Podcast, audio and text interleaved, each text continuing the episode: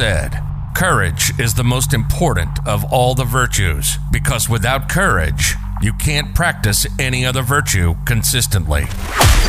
Welcome to Building Grit, one call at a time. Every human being will be faced with a massive challenge. How you deal with problems is based on grit, determination, perseverance, and will. On this show, we talk to people who face challenges and how they dealt with them. This is Building Grit, one call at a time. And this is your host, Nick Wingo. Thanks for tuning in to Building Grit one call at a time. I really appreciate you guys tuning in to take a listen to me. Today, I want to talk about something that I have waited to talk about for quite some time. There are not many people that know about this specific thing I'm going to talk about, but it is near and dear to my heart. And to start this out, I have been a firefighter for about 16 years now. I have seen a significant amount of death. I have dealt with a lot of trauma. I have dealt with a lot of stuff throughout my life. Being a firefighter is the only thing I have really known. Lots of kids, I'm going to call them kid because when you're 18, you're still a kid. They join the military and that's where they go. And, you know, other kids go to college. What I did is I went straight into the fire service. And so I went to high school, graduated from high school in 2003, and I went into one semester uh, at a community college for firefighting to get my Fire One certification. And from there, I was hired as a resident firefighter, and that was where my career started. And I have been a firefighter ever since then. I had to grow up rather quickly. Just like the military, being a firefighter is very similar because we see a lot of trauma. We see, you know, dead kids, just a lot of dead bodies, you know, severed limbs, just really bad situations. And so I had to grow up really fast. I had to really figure out how to maneuver through dealing with death, just like uh, some, a kid who goes to war. I had to deal with that on the home front, you know, not on the same level, just it, it's just different. It's different trauma that I dealt with. And when I started out in the fire service, it was still, there was still the stigma that it was not okay to be not okay. And so it was always suck it up, Sally. It is what it is. You know, we're to see dead people. That's just part of it. That's part of being a firefighter. You know, I'm sorry if you don't like that, but that's how it is. And if you show sadness or frustration or that didn't make you feel right, then that was a sign of weakness. And progressively the fire service has started to change and it is we're working in the right direction now. We're getting to the point where it's okay to not be okay. We have teams available to us. We have people available to us to talk to us. If we have a bad call or there's a, lot more organizations these days out there that are available to give you the, the help that you need. But when I started out in the fire service, it was not like that. That was not the way that it was. You know, it started to set up this perfect storm for me because 18 years old, grow up fast, right? And then, you know, this constant level of trauma. And I started to deal with some pretty deep depression, frustration, you know, and just not really understanding what that was. And one of the biggest problems I had is that I never controlled the way that I dealt with those memories. Looking back now, I understand that.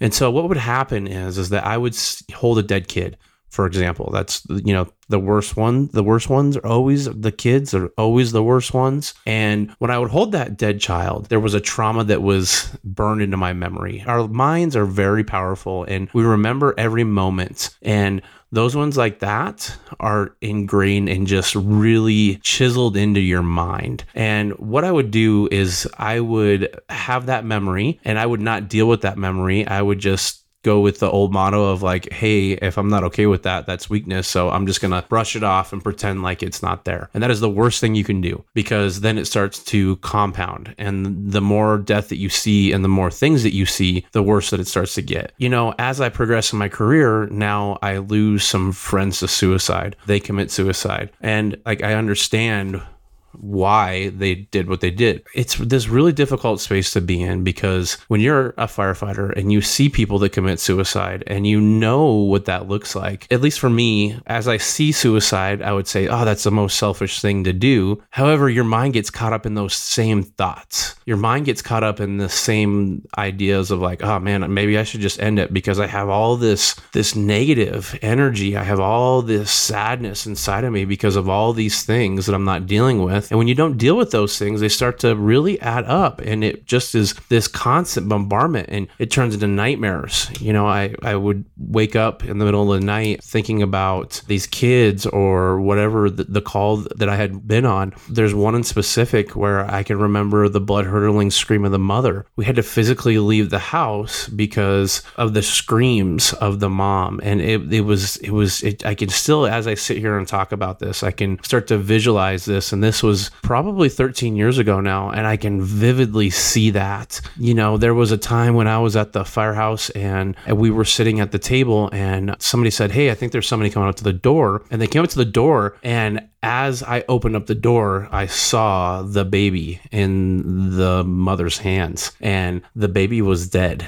And I knew that from about 10 feet away. And I got handed a dead baby at the firehouse into my hands. You know and this was like 6 15 in the morning and this was not what i was expecting. It was very overwhelming. It was a very just difficult time. And so we took that child and we did what we could everything that we could do and that child did not survive. There was nothing that we could do. And that stuck with me. And i can just sit here i could sit here for hours and give you story after story after story about kids about death, about just really bad situations, really bad things. And so I have lost a couple friends to suicide. I have lost them. One specifically called me the day before he killed himself and he reached out and I didn't reach out back. And I never got my chance to make my peace with him. I never got my chance to talk to him because he killed himself. And that's rode with me for a long time and it was something that bothered me immensely. What I want to talk to you guys about is my suicidal ideations and the only people that know about my suicidal ideations up to the point of when you're listening to this podcast is my wife she's the only one. There's one of my really good friends knows, actually, two of my really good friends know that I have struggled with that. Other than that, there's not anybody that has known about that. And so I want to talk about this because the pulse of what's going on right now, and I have seen so much suicide.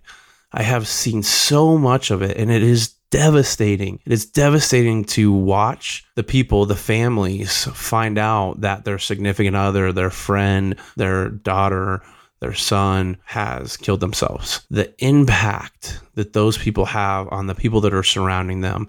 If they could only see that, if they could only understand how much they were truly loved, and they could get out of their own way and they could really look in their mind and say, what are the things that are really bothering me? What can I do to get better? And how can I move forward? Even seeing all that and knowing all that, this is the space that I'm in right now. I'm starting to understand better what it looks like. I was not in a great space in the past. And so I, at one point, even told my wife that she would be better off without me and that I should just kill myself because there's a lot of life insurance and that she would be better off and that it would be deemed as a PTSD D suicide and she would be taken care of for the rest of her life. And that is a terrible space to be in. That is a terrible space to live in. And I want you guys to know that you're not alone. And so I know that some of you that listen to this podcast are in the medical field. You are firefighters. You are, you're part of,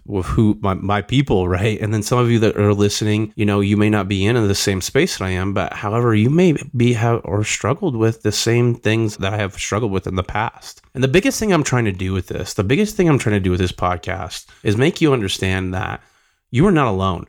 Like you are not alone in feeling the way that you feel. You are not alone in thinking the way that you think. And that is once you know for me, once I knew that I was not alone and I was not the only one, that was such a huge step that was a, such a huge step to go, man, I'm not the only one that feels like this. Then the next step was, how do I deal with this thing that's causing me to have these issues, these thoughts, these things that are controlling me? For me, one of the biggest things I did is I went and saw a counselor. And so if you are afraid to go see a counselor, like I would encourage you to find the right counselor. There are a lot of counselors out there that are not the right counselors. There are a lot that are the right counselors. And I did EMDR. if you don't know about EMDR, I, I don't have time to really tell you about all of that right now through this podcast because we could be sitting here for an hour, but look it up. Once I did that, I started to really change the way that I was looking at things and thinking about things to the point where I am right now doing this podcast. I have completely changed my mindset. I'm doing some NLP, the neuro linguistic programming. I have found techniques to help me to file away the things that come upon me. And so now I have taken this technique that I've shared with some people that when I have something that happens to me, I intake that memory and I deal with that memory within 24 hours. I do my process, I go through my process, and I shrink my memory down so small and tiny in my mind and I file it away properly. And now that I do that, I control that memory. I've learned how to control that memory and I've learned that it is my memory to recall when I choose for it to be recalled or my memory to file away as I choose it to be filed away. And what that's done for me is it's been life changing because now I still have the nightmares on occasion about certain calls, but they are not to the severity they are. And if I do have the nightmares, I am able to recognize that, ooh, I didn't completely file this memory away like I should have. I needed to deal with this memory and completely file it away. I need to make sure that it is completely gone. I need to make sure that, I mean, it's not going to ever be gone, but it is completely dealt with in the way that I understand how to deal with it now. And when I've done that, it's been such a game changer. And so, if you're listening to this podcast and you need help, you need someone to talk to, you need someone to help you understand. And if you want to learn about my process, by all means, reach out to me, reach out on my social media. This is the one time where I will help anyone that I can to get through this. And sometimes the suicide hotline is not the way that people want to do it. And so I'm going to throw it out there. Like, if you're struggling, by all means, reach out to me and I will help you. I will help you understand what I've gone through and how I got through it and help you to hopefully get through whatever ever it is that you have going on. The biggest point that I want to make to you, the biggest thing I want to say is that you're not alone. Here I am building grit, the guy, the big, rough, tough, muscle dude with tattoos who has dealt with suicidal ideations, who has felt the way that I preach not to feel, who has gone through the things that I say is the most selfish thing to do. The biggest thing I want you to understand too is that our greatest weaknesses will be our greatest strengths because when we have a weakness and it is something that is there, when you overcome that weakness and you get better from it, it is your greatest strength because you have overcome it. And so, what an amazing story! What an amazing thing to have to speak on when you have a moment of weakness that you were able to break through that weakness. If you have that moment, you can change lives. You can use that to leverage other people and help them to not have to do the same things or have the same weaknesses. So I want to encourage you because I know often I got caught up in the I have this weakness and I have that weakness and I have this weakness and that's what's holding me back from moving forward. That's not true. That weakness can become your greatest strength. And so like with me, now one of my greatest strengths is speaking to people being open being honest telling them where i am showing them that hey even me I've dealt with those suicidal ideations. I've dealt with those thoughts. I've dealt with that stuff. And being able to speak on this on such a public platform and put it out there, it's really invigorating because it just shows that how much power I have over it rather than it having power over me. So when you have that, when you have that power over that weakness that you used to have, man, it feels so good to know that you control that thing. And so I really want to encourage you to know that you can do it. You can get through it. There are times in life where it is difficult there are things that we have to maneuver that are very, very, very real and very, very frustrating at times. And sometimes feels like there is no other way out than suicide, right? I want to encourage you and say that there is, it's your mind. And once you get out of your own way and you step back and you realize and you get that thousand foot perspective and you start to look at things, I promise you, you can get through it. There are people that will help you. There are things that can be done. Killing yourself is never going to give you what you want because I know for me, I, I was so desperate for, I was so desperate to be happy. I was so desperate to not have to deal with the difficult stuff. I was so desperate to not have to be around because I just didn't want to deal with it. I didn't want to have to deal with those memories. I didn't want to have to deal with those things. But looking back, like how amazing that I am able to sit here and put myself out there and talk to you guys and say, hey, I went through this too. I have a story. I dealt with this. Man, it feels so good to be able to do that now. And looking back at it, things weren't as bad as I thought they were. It was my perspective. The biggest thing was my mindset. It was how far into my own mind that I was. And so be encouraged. You can get through everything in life, everything in life you can get through. I promise you, you can get through it. It may seem like you can't, but when you do, you're going to be gritty and you're going to have some grit. And so I just want to remind you build grit through gratitude, resilience, intuition, and tenacity. When you start to do those things, you will become a new person. You will become great. You will become the best version of you that you have ever seen, and you will continue to level up if you lean into that. So I appreciate you guys tuning in. I want you to be encouraged. Just understand you're not alone. You've been listening to Building Grit, one call at a time. Everyone faces challenges, and we talk to people who use grit to be triumphant. We hope you've gotten some useful and practical information from this show, and we hope you had some fun along the way.